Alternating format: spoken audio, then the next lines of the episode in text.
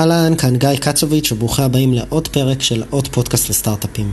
בפרק הזה שמחתי לארח את מתן גוטמן.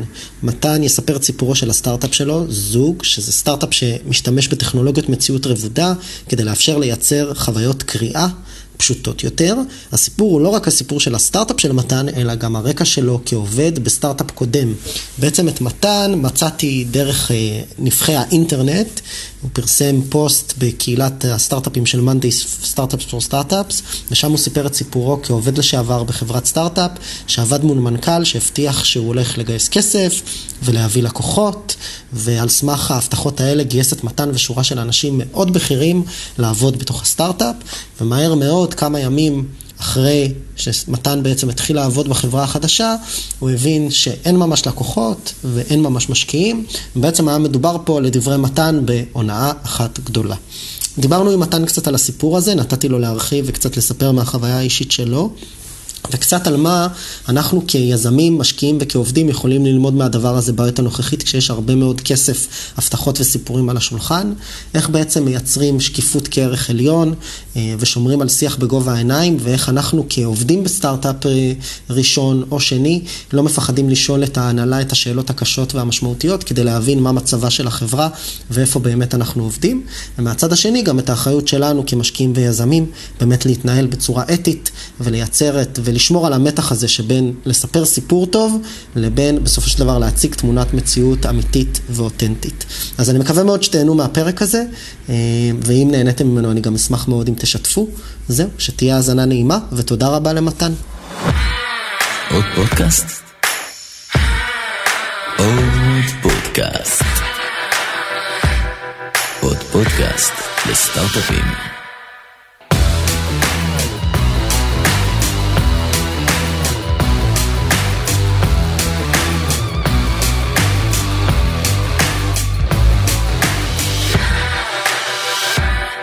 טוב, מתן. היי, מה העניינים? היי, מה העניינים? מה שלומך? בסדר גמור. יופי. קודם כל, תודה רבה שהצטרפת אליי לפודקאסט. אה, לכבוד הוא לי לארח אותך כאן. אה, אני כבר אגיד מראש לכל מי שמאזינה או מאזין, אה, הטריגר לפרק הזה הוא פוסט מאוד יפה ואמיץ שכתבת על חוויה יזמית קודמת שלך, שאנחנו תכף נגיע אליה וניתן עליה קצת רקע למי שלא מכיר ואיכשהו הגיע לפרק הזה בטעות, אבל נראה לי לפני זה אני צריך להגיד לך תודה רבה. בשמחה, טוב להיות פה. בכיף. אז ערב טוב, ואני אשמח קצת שתספר קודם כל אה, לכל מי שמאזינה מאזין על הרקע שלך, המקצועי, בעולם היזמות והטכנולוגיה, אה, ומה אתה עושה היום, כי יש לך סטארט-אפ די מגניב, אז אנחנו נראה לי נגיע קצת גם, אה, גם לרקע עצמו של הפרק. בסדר גמור. אז אני מתן, אני משהו כמו 15 שנה בתעשיית הייטק, בתפקידים של אה, פיתוח, אה, של פיתוח תוכנה ושל ניהול מוצר. יש לי ניסיון די, די ייחודי בארץ של בעיקר להיות בקונסומר סטארט-אפס. יצא לי לעבוד בסטארט-אפים כמו 24Me וזנגו, שהייתי שם בין, ה, בין העובדים הראשונים, ויצא לי ככה לבנות מוצר מאפס עד לסקייל די משמעותי. אה, בין לבין היו אפיסודות אחרות שעל חלקם אה, הפודקאסט הזה מדבר. אה, והיום... לפי פרסומים זרים הלכו פחות טוב. שהלכו פחות טוב. והיום אני הקמתי ביחד עם יואב אורן חברה שנקראת זוג, שבזוג התזה שלנו היא שבעצם אפשר על ידי תוכן לשפר כל אינטראקציה עם ילדים. זה מוצר שבעצם נולד uh, תוך כדי הקורונה, וראינו כמה קשה זה לדבר עם ילדים בווידאו, וכמה קשה זה לתפוס את תשומת לב שלהם. ובעצם אמרנו, בואו ניקח את כל מה שאנחנו יודעים על uh, פיתוח, uh, על, על בניית מוצרים, ונעשה משהו שהוא מאוד מאוד engaging למשפחות. ויש לנו מוצר שאנחנו כמה חודשים רצים איתו, עכשיו בדיוק היינו ב-Techstars, חזרנו, תוך כדי עשינו שיתוף פעולה עם Snap, אה, בעצם אנחנו מכניסים את הטכנולוגיה של Snapchat לתוך המוצר שלנו, אנחנו אחת החברות היחידות בעולם שיש להם היום גישה ל-Camera Kit של Snap, שבעצם מאפשרת כל, כל הדברים שאתם מכירים בתוך Snap, עכשיו ייכנסו לתוך זוג. אה, סופר מגניב, זה משהו שקורה עכשיו, ובקרוב אה, תוכלו לראות אותו בתוך המוצר. וזה המקום שאנחנו נמצאים בו היום. אנחנו גם תוך כדי תהליך של, של גיוס סיד עכשיו, אז שגם הולך בינתיים לא רע בכלל, ותשמעו על זה בקרוב.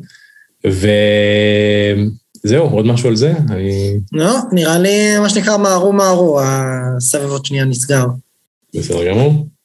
אז בסדר, מתן, אז קודם כל תודה, ומה שאתם עושים מאוד מאוד מעניין, ואני מקווה שאם יישאר לנו זמן בסוף הפרק, אולי נרחיב קצת על הצורך ועל עולם הבעיה הזה סביב זוג, ו- ולמה החלטתם להקים את החברה, ומה המצב כיום.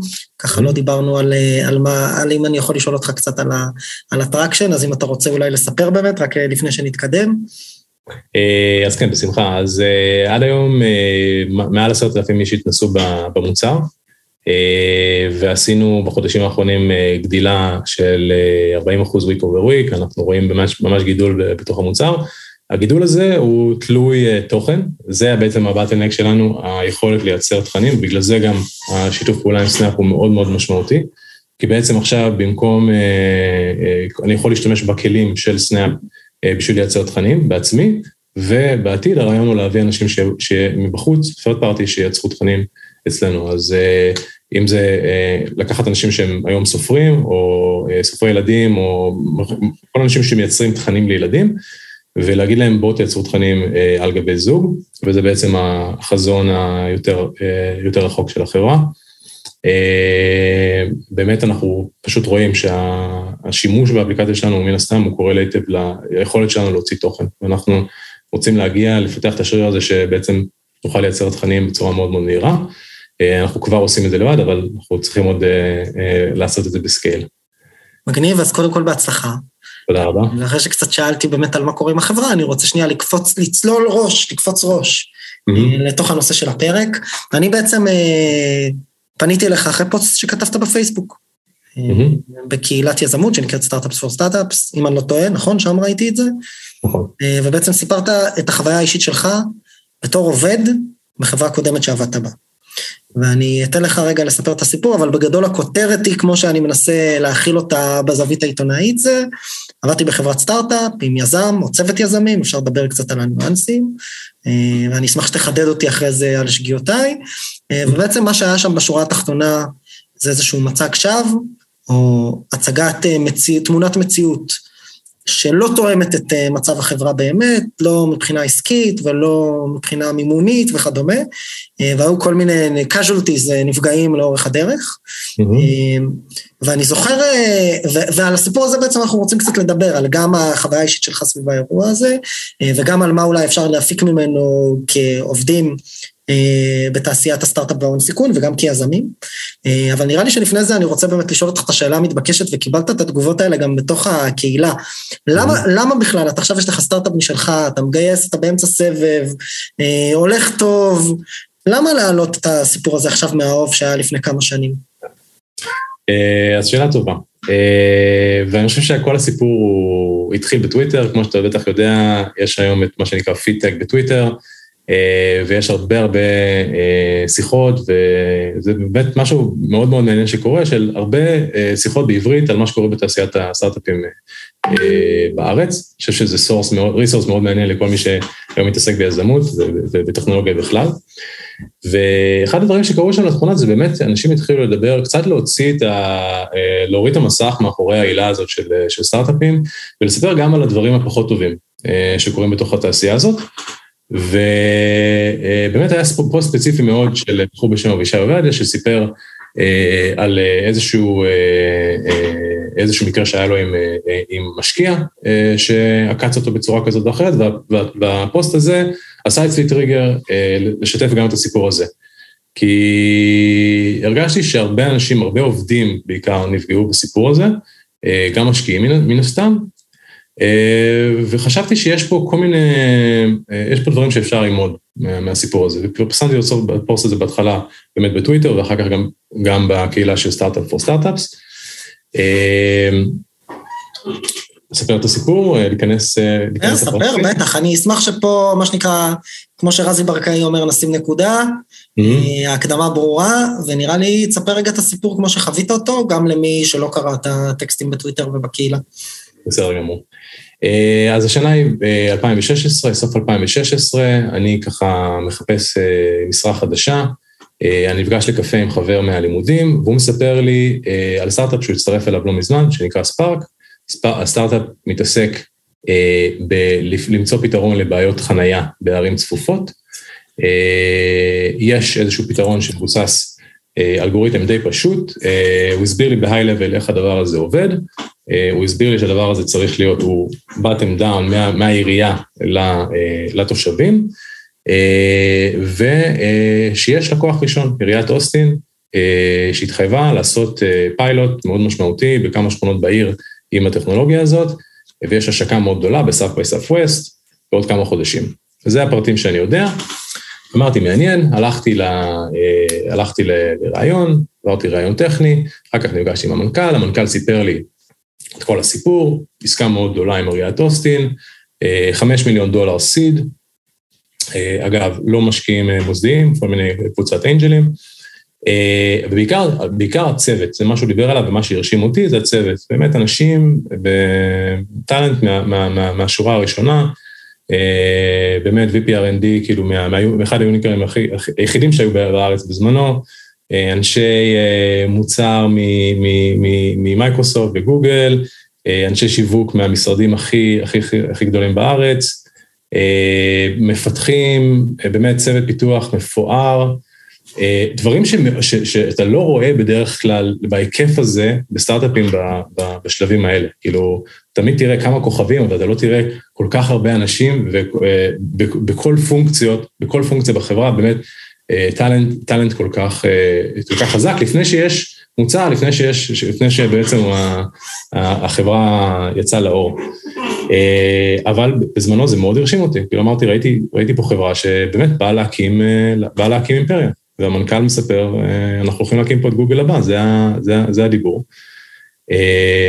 עשה עליי המון רושם. נכנסתי, כאילו, לקחתי את העבודה, בדרך פגשתי את ה-CFO של החברה, ה-CFO של החברה מאוד דחק בי להיכנס, הציע לי משכורת הרבה יותר גבוהה ממה שביקשתי, לקחתי את זה בתור מחמאה ולקחתי את העבודה. ובאמת התחלתי לעבוד, ואני ככל שעוברים הימים אני רואה כל מיני דברים שנראים קצת מוזרים. קודם כל, אני רואה ששום דבר בעצם לא בנוי. אני באתי לעשות את, ה, את המובייל אפ, שהוא בעצם הלב של המוצר הזה, מה שכל הכוח של, ה, של הדבר הזה יעשה, ואין שום דבר. אוקיי, אמרתי, טוב, בטח ה-Backend בנוי, כאילו, יש APIs ואפשר כאילו, רק בוא, בוא נבנה אפליקציה ונרוץ. אני רואה שאין כמעט כלום, אין, יש APIs מאוד מאוד, מאוד, מאוד בסיסיים. בעצם אם אין backend ואין frontend אז, אז לא היה כלום בעצם. אז לא שאני ראיתי. עכשיו, גם מה שהתגלה לי שכל האנשים מסביבי בעצם כולם חדשים. זאת אומרת, אני הגעתי לסטארט-אפ שמספר לי שהוא כבר רץ שנה וחצי בערך, כאילו לא, אני הגעתי כאילו ממש בפיק שלו לפני, ה, לפני שהעסקה יוצאת לפועל, אבל הסיפור שקיבלתי זה שכאילו כבר הסטארט-אפ רץ כסופה, יש, יש מוצר, כן? ובעצם אני מגלה שכמעט כל העובדים הם חדשים. והיה דור שלם של עובדים מנהלים שכבר לא נמצא שם, ואף אחד לא יודע בדיוק מה הסיפור. אמרתי בסדר, כאילו אוקיי, דברים קורים, כאילו סטארט-אפ, אתה יודע, דברים משתנים, בוא, בוא נמשיך. ואנחנו רוצים, אני עובד בערך חודש, עובד מאוד מאוד קשה על האפליקציה, אחרי חודש בערך המנכ"ל מגיע, אוסף את כל החברה, אומר, תשמעו, חברים, אני לא יודע איך להגיד לכם את זה, אבל ה-CFO של החברה עשה שגיאה בניהול התזרים של החברה, עשה טעות, ובעצם נכנסנו לבור תקציבי, ואין כסף לשלם משכורות. שזה כשאתה אומר כולם שורה של עובדים חדשים, או רובם ככולם שורה של עובדים חדשים, שהגיעו רק איתך לחברה לפני חודש-חודשיים. סתם כדי, אני שואל שאלות הבהרה שיש להם גם נקודה בסוף, אבל כן. נכון, כן. חלק חודש, חודשיים לפניי, כאילו, יש שם, יש חלק שממשיכים איתו בתקופה יותר ארוכה, אבל רוב העובדים הם יחסית חדשים. אוקיי. ובאמת אנחנו הולכים הביתה ומתחילים טלפונים, וכולם מרימים טלפונים אחד לשני, ו... ומה עושים, ואיך עושים, וכן נשארים, לא נשארים, המנכ"ל מתקשר אליי, מתקשר לעובדים אחרים, חוזר שוב על הסיפור עם ה-CFO, הוא אומר שזה באמת טעות, ומבקש מאיתנו, מבקש מאיתנו עוד זמן. הוא אומר, אני צריך חודש, יש, יש לי יותר משיץ, כאילו, יש לי יותר משיץ באוויר, אני הולך לקבל את הכסף, תסמכו עליי, הכסף יגיע, עוד חודש, כאילו, מקסימום זה, אנחנו חוזרים, חוזרים למשכורות, אני, אני מפצה אתכם. אמרנו, בסדר, דברים קורים, ממשיכים לעבוד, עובר, עובר עוד חודש, הוא אומר, תופס אותנו שוב לשיחה, אומר, אין, אין זה, עדיין דברים לא הסתדרו, הוא, הוא כבר נראה הרבה פחות בטוח בעצמו ש, ש, שזה הולך לקרות. אה, אבל מצד שני, אה, אנחנו רואים שהוא ממשיך לגייס עובדים חדשים לתוך החברה. זאת אומרת, הוא יוצא מהמשרד שהוא מספר לנו שאין כסף לשלם משכורות. אה, אתה יוצא החוצה ואתה רואה אנשים חדשים נכנסים פנימה לתוך הסיפור הזה. מה בשלב הזה אתם חושבים? אתה חושב? אה, בשלב הזה אני חושב שהוא כבר אה, קצת לא, לא כל כך מחובר למציאות. אני חושב שהוא כבר פועל מתוך, אה, מתוך איזושהי פאניקה. הוא גם בנקודה הזאת, כמו שאמרתי, הוא פיטר את ה-CFO הזה, שה-CFO זה איזשהו קרוב משפחה שלו, בן אדם שלא באמת היה לו הכשרה ומעולם לא התעסק עם כאלו סכומים של כסף או כאלו עסקאות. הביא, לקח איזשהו עובד זוטר בחברה, בן אדם שנמצא שם כנראה גם כלום זמן, והפך אותו ל-CFO של החברה. אה, כנראה שזה גם... אה, אה, אתה רואה שזה אקט של, אקט של, של, של, של לחץ, זה של, או לא יודע מה, לא, לא יודע לפרש את הדבר הזה. אז הוא מפטר את ה-CFO, אומר לכם שנגמר הכסף, הוא, הוא, הוא מפסיק להזרים משכורות? אז לא היה משכורות, כבר לא היה משכורות, אני חושב ש... ובאותו זמן הוא עושה היירינג לעובדים חדשים, שברור. לכם שהם מקבלים משכורת, או לפחות הובטחה נכון. להם. כן. אתה בשלב הזה כבר מבין שיש פה אירוע כמו שאתה מבין אותו היום, או שזה פשוט היה נראה לך מאוד מוזר? אמ, אני לא חשבתי על זה, אני חשבתי על זה אז בתור אה, פשוט mismanagement. כאילו, mismanagement, כי אתה מסתכל סביבך ואתה אומר שכל הדברים שהופתעת מהם, שכאילו הרשימו אותך, עכשיו אתה שואל את עצמך, רגע, סטארט-אפ לפני מוצר צריך אה, 45 עובדים? אה, צריך מחלקת BI, מחלקת בינה עסקית, צריך אה, שישה מעצבי מוצר, צריך uh, 12 מפתחים. אה, כנראה שלא, כן? כאילו, אנחנו, מה שאני יודע היום על, אה, על, על בניית מוצרים ומה אתה צריך בשביל, אה, בשביל להקים צוות ראשוני של סטארט-אפ, לפני שיש לך, לפני שיש לך אה, מקור הכנסה ראשון, אז, אז, אתה, אז, אז, אז היום זה נראה לי מופרך לחלוטין. אבל אז עוד הייתי צעיר, לא כך, I didn't know better, כאילו, זה, זה, זה היה נראה לי סופר מרשים. אז, אה, אבל אתה מבין שיש פה איזשהו, איזשהו mismanagement.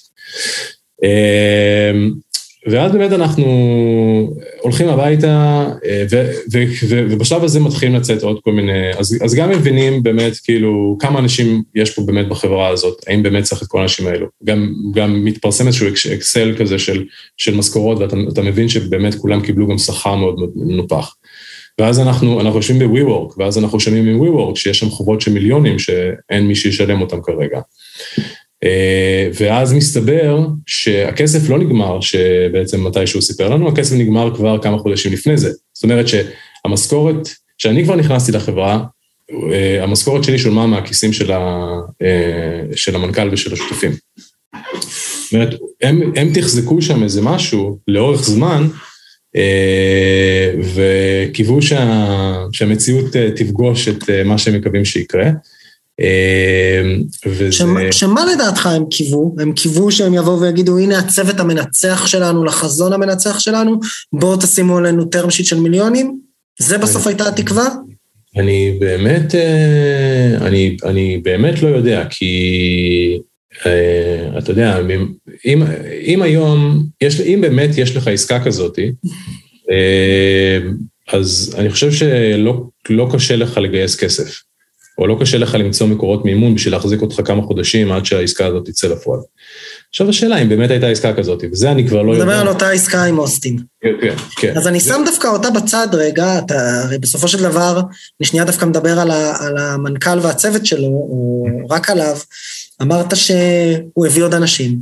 הוא הציע משכורות מאוד גבוהות לאנשים מאוד טובים, הוא לא הביא סתם אנשים במרכאות, נכון? אה, הוא כנראה כן דיבר עם משקיעים, אנחנו יכולים להניח, או שאת זה אתה עוד לא יודע להגיד עד היום. האם הוא באמת דיבר עם משקיעים על מגעים להשקעה? אה, הוא, בוודאי שהוא דיבר, היה, היה איזשהו כסף שהוא גייס. עכשיו, זה לא היה כסף ממוסדיים. אז היום אני, אם אני מסתכל על זה אחורה, אני אומר, כנראה ש, ש, ש, שמשקיעים מוסדיים שהם קצת יותר מתוחכמים, העריכו שמשהו שם לא בסדר. אה, וזה אגב גם, אה, גם תגובות שקיבלתי בעקבות הפוסט הזה של כל מיני משקיעים ואנשים... שראו אותו, ראינו אותו וישר הבנו. וכן, והבינו שמשהו שם לא כשר. אה, מצד שני, הרבה אנשים בלי שמות, מאוד well known בתעשייה שלנו, כן אה, היו שם מעורבים בצורות כאלו ואחרות, ובעצם אה, גם, גם, גם האמינו לסיפור שלו. זה היה סיפור טוב. ואתה אומר שבסוף מעבר לסיפור ומעבר לחזון ומעבר לעסקה עם אוסטין ומעבר לעובדים, הוא גם בסוף בחודשים האחרונים שם כסף משלו אז הוא... אז הוא... זה היה כסף משלו, כסף... סוג של תרמית במרכאות, אם אני קורא לזה ככה, קצת מוזרה. כי בסוף הוא, הוא כן האמין בעצמו, הוא כן אה, לא. צ'יפטין, זה לא שהוא גנב את הכסף לעצמו. הוא, הוא חד משמעית האמין בעצמו, אה, ואני חושב שזו נקודה ש, ש, שהיא מעניינת. כאילו, אם אנחנו נשים שנייה את הסיפור, את הסיפור האישי בצד, ואנחנו ניקח פה יותר את המקרה הכללי. כאילו, אנחנו אה, יזמים, אה, חלק מהעניין בלהיות יזם זה לספר איזשהו סיפור, זה למכור איזשהו חזון, כן? אם זה לעובדים ואם זה למשקיעים, אבל אני חושב שהנקודה עוברת, וזה גם הרבה מהפידבקים שהיו על הפוסט הזה, חלק מהפוסטים, אוקיי, האם זה באמת תרמית או שזה באמת יזם שהלך, שהלך too, too, too far, כאילו. אני חושב שהגבול עובר אה, בנקודה שאתה משקר לחלוטין לגבי המצב שאתה נמצא בו היום. זה בסדר למכור איזשהו... חזון צופה פני עתיד, מה שנקרא. כן, להגיד, אני עוד שנתיים... כששואלים אותך האם יש עסקה עם אוסטין, והדבר הזה לא היה ולא נברא, ופשוט אתה מקווה שיהיה, בדיוק. זה סיפור כאילו, אחר. היום אומר שיש לי, שאני מגייס עובדים בהנחה, והם חושבים שיש לי איך לשלם להם משכורות, ואין לי איך לשלם להם משכורות. אה, או שאני אומר שיש לי עסקה בכיס ואין לי עסקה בכיס, זה, זה לדעתי גבול שאנחנו יכולים להגיד, אוקיי, פה זה כבר גבול ש, ש, ש, שאף יזם לא צריך לחצות. נכון, של מה שנקרא מצגי שווא, מרמה, הונאה, איך שלא נרצה לקרוא לזה בזווית המשפטית, אני מניח שיש עורכי דין שמאזינים לפרק הזה ויוכלו לתת לנו את המינוח הנכון. אה, כמובן, אה, בוא נגיד רגע גם, מה שנקרא, עוד לא, אני מבין שלא היו הליכים סביב האירוע הזה. אה, אז יש, היו כל מיני, כל מיני הליכים אה, סביב האירוע הזה, אה, נשלח לך אחרי זה פסקי דין אם זה מעניין אותך, יש שם, יש כמה וכמה... הבנתי, זאת אומרת, הנושא הזה גם, גם עלה, עבר לציר המשפטי בשלב מסוים. כן, קודם כל, כולנו, היה שם הלנת שכר שכל העובדים האלה, אנחנו שנה וחצי אחרי זה קיבלנו כסף מביטוח לאומי, כאילו כן היה שם איזשהו מפרק ותבעו את החברה, אבל יש שם גם, אה, גם תביעות של כל מיני ספקים שהחברה לא שילמה להם כסף, אה, מן הסתם אה, כאילו WeWork, מן הסתם כל מיני חברות, חברות תעופה, כל מיני ספקים אחרים שלא קיבלו את, ה, לא קיבלו את הכסף שלהם. אני, אני, אני אוסיף ואומר בסיפור הזה, בעצם אחרי, אחרי הפוסט הזה בעצם קיבלתי כל מיני תגובות, גם אנשים שעבדו קודם בחברה, ובעצם מהזווית שלהם סיפרו לי למה הם עזבו את זה, אני לא רוצה להיכנס לשמות וכאלה דברים, אני רק רוצה להגיד שהיה פה עוד, אני, אני ראיתי שלושה חודשים של הדבר הזה, היו דברים שקרו לפני, ומסתבר שגם היו דברים שקרו אחרי, אני חשבתי שהבן אדם אה, עזב את הארץ ו... אותו מנכ"ל. זה, אבל אותו מנכ"ל הקים גרסה מחודשת של אותה חברה, אה, עם אותו שם, עם, במקום אוסטין, אה, עיר באירופה הפעם. שעושה אותו דבר. אותו דבר. אותו דבר, רק שהפעם הוא לא הצליח כנראה לגייס כל כך הרבה כסף, אה, והשיטת פעולה הייתה יותר לקחת חבר'ה יותר צעירים, שלא כל כך יש להם ניסיון, ולהביא אותם בכזה חצי שכר לעבוד אצלו. אה, אני, להבנתי זה גם אה, לא היה מוצר וכבר זה לא קיים יותר, אבל, זה, אבל בעצם הדבר קרה שוב.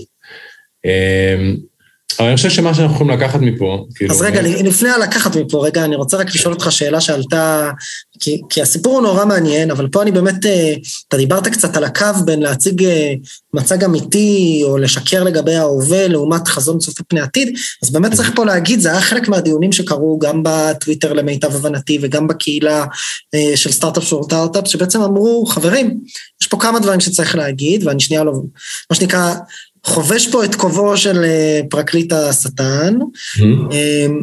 אמרו דבר ראשון, יזמים, אה, מה שנקרא, תמיד מציגים חלומות. אז, mm-hmm. ונתנו כל מיני דוגמאות, יותר קיצוניות, פחות קיצוניות, תראנוס וכדומה למי שמכיר, ואמרו, בסוף יש איזשהו גבול שהוא כמעט פילוסופי, הוא גם פרקטי והוא גם משפטי, אבל הוא גם בסוף כמעט פילוסופי, וכולנו כיזמים, או כל מי שמאזינה ומאזין לפרק הזה ועשה מצגת למשקיעים, מספר דברים שהרבה פעמים הם בתקווה צופה פני עתיד, ואיך אנחנו מקווים שהמוצר ייראה, והפאנל, והלקוחות, והצמיחה, וההכנסות, וכדומה. אז, אז שאלה אחת שאני רוצה לשאול אותך זה, באמת איפה עובר הגבול חוץ, האם יש עוד מקום שהגבול עובר חוץ ממצג של ההווה לעומת העתיד, או שזה מבחינתך ההבחנה כאן? ככה אה, שאלה למחשבה. כן, לא, הסיפור של טרנוס הוא מטורף, ואני באמת קורא את הסיפור עליה, בעקבות הדבר הזה נכנסתי לתוך, לתוך הסיפור הזה מאוד מאוד חזק. גם יש לנו עיתוי טוב לפרק, כי כבר הוא שעה דה פקטו. שעה והכל.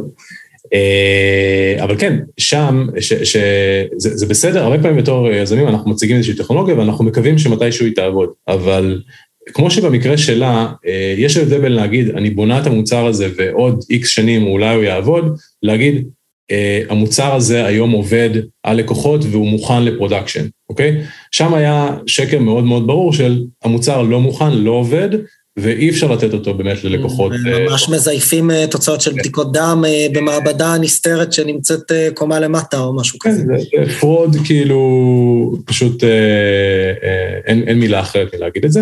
ואותו דבר למשקיעים, לבוא למשקיע ולהגיד לו, תראה, יש לי עסקה עם חברה, וזה מה שהיא אמרה, יש לי עסקה עם הצבא, יש לי עסקה עם וולקינס, יש לי עסקה עם זה, שדברים שלא היו באמת. אה, אז זה כבר לא, זה כבר לא עונות משקיעים. ו... אה, אז, אז אני חושב שבתור יזם אמרנו, כאילו, לבוא ולהגיד, זה החזון שלי, לשם אני הולך, היום אני נמצא ב-X, מחר אני אהיה ב-10X, זה בסדר, זה בסדר גמור. אה, לבוא, לבוא ולשקר על המצב שאני נמצא בו היום, זה כבר, זה כבר בעיה. ועכשיו אני רוצה לשאול את השאלת המשך, ואז נגיע באמת אולי למה אפשר לקחת מזה, אה, ודיברנו על זה גם קצת אתה ואני, וזה גם, שוב, עלה בקהילות אונליין. אני שנייה מנסה גם לכובע חכמולוג, ושאלו אותך את זה, תשמע, בסוף, גם אליזבת, ופה בהקשר הזה, הקייס הוא אותו קייס כאילו ברמה הנפשית, כאילו, שוב, לא אומר שהם אותו בן אדם, אבל אני אומר, בסוף אותו בחור, אמרת, א', הוציא כסף מכיסו, ב', סיכן את המוניטין שלו, הלך ודיבר עם משקיעים, עם יזמים, המשיך וגלגל את הבלוף, מה שנקרא. ולהבדיל מכל מיני מקרי הונאה או תרמית שאנחנו מדמיינים אינטואיטיבית כזה בקולבוטק וכל מיני כאלה, זה לא שהוא גייס כסף וגנב אותו לכיסו ונעלם לאיים הקנרים. הוא בעצם עשה את האירוע הזה בשביל לנסות לגייס כסף לחברה.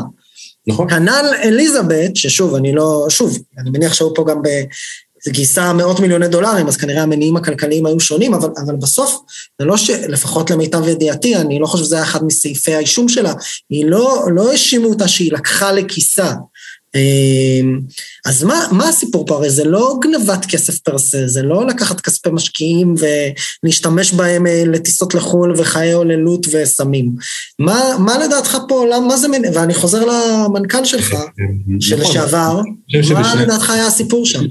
בשני המקרים האלה, ואתה יודע, גם בעוד מקרים שראיתי בקריירה שלי, יזם יכול להיות, אה, אתה יודע, תקרא לזה שיגעון גדלות, או תקרא לזה איזשהו... אה, יש, יש מניעים אגואיסטיים בלהיות, אה, בלהיות יזם, אני לא חף מזה, אבל אתה... יש מקרים שאתה קצת עף קרוב מדי לשמש, אפשר לקרוא לזה ככה. כמו איקרוס. אה, נורא שהדבר יקרה. הרוצה נורא שהדבר הזה יקרה, זה גם מה שהופך אותך אולי לכריזמטי סביב הסיפור הזה. אתה נורא נורא פשנט לגבי הדבר הזה, זה מושך אנשים, זה מושך משקיעים, זה מושך הרבה דברים, אבל אה, צריך לעשות גם ריאליטי צ'קס. צריך גם לדעת להסתכל על המציאות לפנים ולהגיד, רגע, יכול להיות שהדבר הזה לא מתכנס. הסיפור עם טרנוס, בדיוק שמעתי היום את אולין פודקאסט וצ'מאט פלי אפתיה, אם אני מבטא את השם שלו נכון, מספר איך הוא השקיע 100 מיליון דולר בסטארט-אפים דומים שניסו לפתור את אותה בעיה ולא הצליחו. אוקיי, וזה בסדר גמור, נכון? כאילו אנחנו בתעשיית הסטארט-אפים אנחנו מקבלים את זה שאתה מנסה משהו, אה, אנחנו מקבלים את הכישלון, הדרך לשם היא גם משמעותית. זה בסדר, זה בסדר לנסות משהו ושזה לא יצליח, התעשייה הזאת מקבלת את זה, ויכול להיות שאף אחד לא אמר ליזם הזה, תשמע, זה בסדר לא, שלא הצלחת הפעם. בוא תעצור רגע, תחשוב מחדש, תראה איך אתה בחברה הבאה עושה משהו יותר טוב. יכול להיות שהוא פשוט, אף אחד לא אמר לו את זה, או שהוא לא, חשב, הוא לא, הוא לא ראה את זה בתור אפשרות של להיכשל. יכול להיות שה, שהכישלון היה יותר מדי קשה לו, קשה, קשה, קשה לשאת את זה. כן, זה, זה, זה קשה לעבוד על משהו כמה שנים ולהכיר בעובדה שהוא, שהוא לא הולך, נכון? אבל אנחנו צריכים, זה, זה אולי המסר ליזמים, כאילו, זה סבבה להיכשל, אה, ואפשר תמיד אה, לאסוף את הדברים ולעשות משהו אחר בחברה הבאה. אה, ואני חושב שיש פה... כן, ואני גם רוצה אולי ברמה הכי פרקטית להגיד אה, לכל יזם ויזמת שמאזינים, שברור לגמרי וזה בסדר גמור, זה קצת כמו דיונים בעולמות הפוליטיקה, נכון? על אה, לפעמים דיני מלחמה, ואז מדברים על זה שמכשילים את צה"ל, לא, אני לא נכנס פה לזה, כן? לא, לא, גם לא הכנתי אותך לזה, אבל בגדול שיש את הזווית של מצד אחד זה חשוב, וחשוב לוודא שאנחנו פועלים בגבולות גזרה ותחת אמות מוסר מסוימים, מצד שני אנחנו רוצים בסוף לאפשר חופש פעולה ותעשיית היזמות, גם הישראלית וכולה בעולם, בנויה על העזה ושאפתנות ומכירת חלומות, במובן החיובי של המילה. ולכן בהקשר הזה חשוב פה לתת מסר לכל יזם ויזמת, זה בסדר גמור לחלום, להציג חזון גדול ולספר על תוכניות גדולות, אבל חשוב מאוד גם להיות, אה, מה שנקרא, מחוברים לאמת, וכששואלים אתכם, אוקיי, אז אה, כמה לקוחות משלמים יש לכם? להגיד את מספר הלקוחות המשלמים האמיתי, ולא את המספר שאנחנו מקווים שיהיה לנו, והרבה פעמים גם לקוות לדעת שבתהליכי בדיקת נאותות, שזה הרבה פעמים חלק מתהליך השקעה, או תהליך מכירה ורכישה של חברה, אה, זה דברים שנכנסים עליהם בציציות. אז ככה, מצד אחד, לא לפחד, להעז ולחלום, מצד שני להבין שבסוף לצד החלומות והחזון הגדול, אנחנו רוצים, אה, אה, מה שנקרא, להיות נאמנים למציאות, כששואלים אותנו על מצב נתון, אני מאוד מתחבר לזה, מתן, אבל נראה לי שכשבתחילת הפרק, כשדיברנו קצת גם לפניו, בשיחת הכנה, אמרת שאתה בכלל כתבת את זה בהתחלה, לא מהזווית של יזם, אלא מהזווית של עובד לשעבר. וקצת, אה, דווקא היום כשאנחנו מסתכלים על אה, סצנת המימון, ודיברנו על זה בכמה פרקים בפודקאסט, ועל mm-hmm. הקרנות והסטארט-אפים שמגייסים המון, יש עכשיו אה, מלחמה מאוד גדולה על טאלנט, ושמים את העובדים יותר ויותר באמצע, כנראה בצדק, עולמות של ביקוש והיצע, אולי יום אחד זה ישתנה, זה המצב כרגע. Mm-hmm. וכאן אני בעצם שואל אותך, מה המסר שלך לעובדים סביב האירוע הזה? וזה משהו שבאמת בעיניי המסר הוא מאוד חשוב, המסר שלפחות אתה סיפרת לי, בטח בעולם של היום, שבו הרבה מהחברות הפרטיות לא חושפות את כל המידע עליהם לעובדים. נכון, חד משמעי.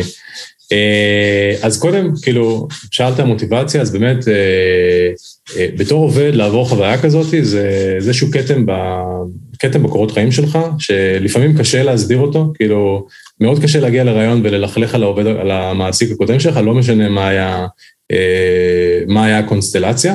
זה אף פעם לא נשמע טוב, ואתה אחר כך צריך למצוא, אתה מוצא את עצמך, צריך, אה, אה, הולך סחור אין סחור בשביל, בשביל להסביר מה קרה.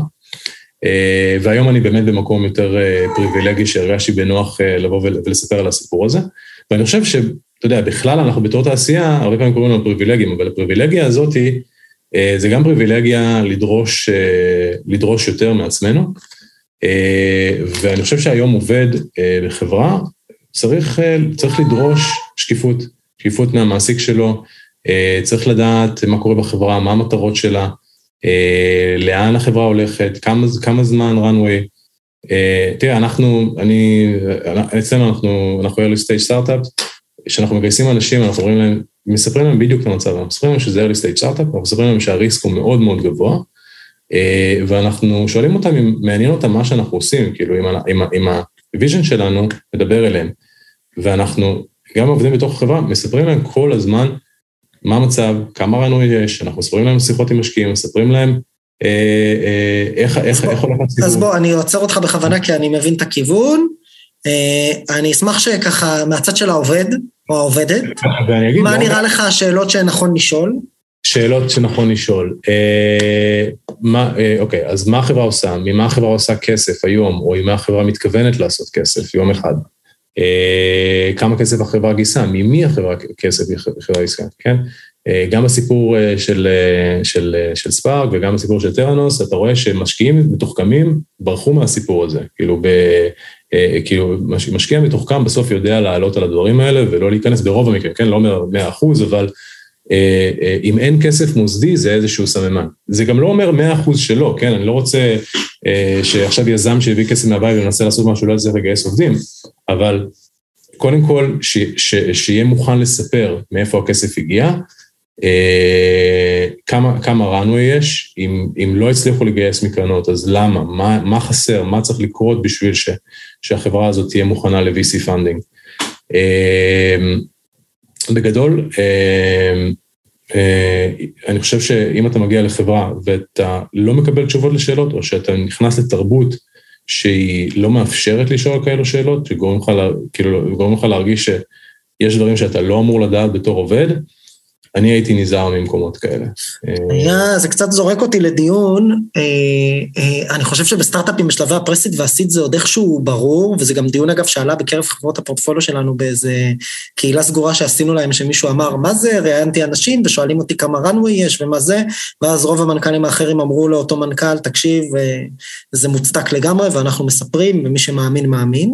אני חושב שהנושא הזה, לפחות לתחושתי, נהיה קצת תחום, ותקן אותי אם אני טועה ברמת הבנצ'מרקים, ואם כבר מדברים על עובדים אז בואו נדבר על עובדים, נהיה קצת תחום אה, לא מה שנקרא בערכים מוחלטים, כשמדברים על חברות יותר גדולות, על היוניקורנים של העולם.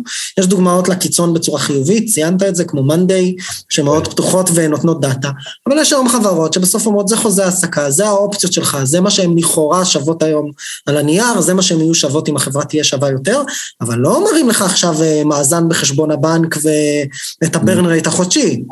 אבל, אבל גם האופציות, יש, אה, יש כל מיני רמות של חשיפה של, של אופציות, נכון? נכון, כל... יש כאלה שאומרים, זה רק אה, כמה שזה עולה לך, וזהו.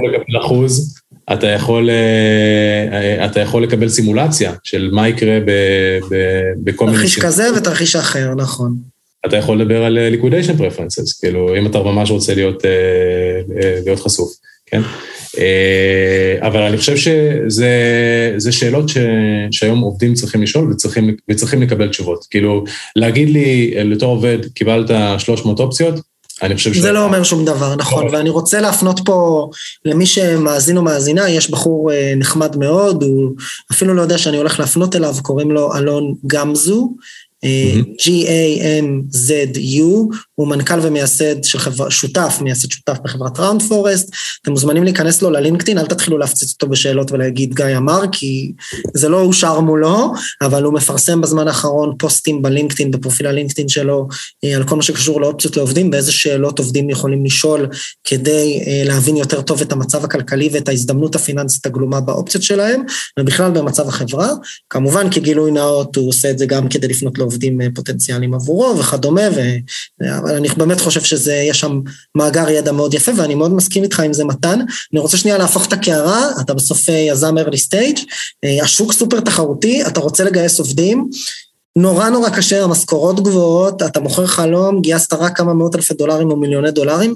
איך אתה עושה את זה, איך ואיך זה מסתדר יחד עם הסיפור הזה של השקיפות? אני חושב שזה הדבר היחיד ש...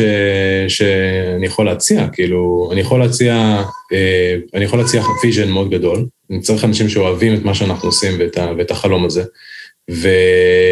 אה, וה selling point שלי של בוא תהיה פה באמת אה, שותף לדבר הזה, תבין בדיוק מה שהולך, תבין את האתגרים. זה סוג האנשים ש... שמצטרפים אלינו היום, שנמצאים בצוות, הם, אתה יודע, הם כולם מבינים הם כולם עובדים, מבינים מה האתגרים שעומדים בפנינו ועוזרים לנו לפתור אותם. אה, ואני חושב שזה ה-selling point העיקרי של כל סטארט-אפ. בעצם אם אתה לא יכול להביא אימפקט, אם אתה לא יכול להיות חלק מהדבר באמת, וכל יום לבוא לעבודה ולהזיז את המחט, אז כאילו, לך תעבוד בחברה גדולה. ואם אתה בסוג הבן אדם של, שזה מה שמעניין אותו, זה מה שהוא רוצה לעשות, אז אני חושב שאתה, גם מגיע לך אה, להיות חשוף לכל מה, ש... לכל מה שקורה, כאילו, איך, איך תוכל באמת לתת אימפקט אם לא תדע, כאילו, מה, מה אתה, איזה מחט אתה אמור להזיז? מתן ככה לסיום, אה, אני רוצה מאוד להודות לך, קודם כל, זה לא טריוויאלי ש... שככה הצטרפת אלינו ואתה מספר את הסיפור האישי מהזווית הזו. אני חושב שזה מאוד חשוב, ואני מקווה מאוד שיהיו לנו יותר פרקים כאלה שבהם נוכל לראיין גם יזמים, גם משקיעים וגם אנשים אחרים מהתעשייה שלנו, על קצת מקרים אה, פחות חיוביים בו נקרא לזה, כי כולנו רואים כל הזמן את הכתבות על האקזיטים בסיבובי העתק, ובסוף הדרך לשם היא לא תמיד קלה, גם מהזווית הזו וכמובן מהזווית שלך, של מקרים שבהם הם פשוט אה, קצת יותר עגומים. יש לך איזה ככה משהו לסיום להגיד? אמ, בסוף אני רוצה להגיד, כאילו, בסוף אנחנו באמת נמצאים, אנחנו פריבילגים, אנחנו בתעשייה הכי, הכי מדהימה שיכולה להיות, שמאפשרת לנו לעשות דברים באמת מדהימים, אה, ולהשתמש ביכולות שלנו וביצירות שלנו ובשכל שלנו, אה, בשביל לעשות דברים שהם באמת באמת טובים. אה, ואני חושב שפשוט צריך לא לפחד, כאילו, אנשים, לפעמים מגיעים אליי אנשים לרעיונות ואני רואה שהם מפחדים לשאול את השאלות, ושהם אתה יודע, נורא נזהרים, הולכים כזה על ביצים ורוצים לשאול שאלה, ואני הולך ואומר, תשאל, תשאל, תשאל הכל. כאילו, אני, אני, אני רוצה שאנשים, אה, אה, שאנשים עובדים אצלי במקומות אחרים, ישאלו את השאלות האלו ויקבלו תשובות, ואם הם לא מקבלים תשובות, אז יכול להיות שזה לא, לא המקום הנכון. אוקיי, אני מסכים איתך. מתן, תודה רבה לך על הזמן. תודה לך, שמחתי. שיהיה אחלה ערב.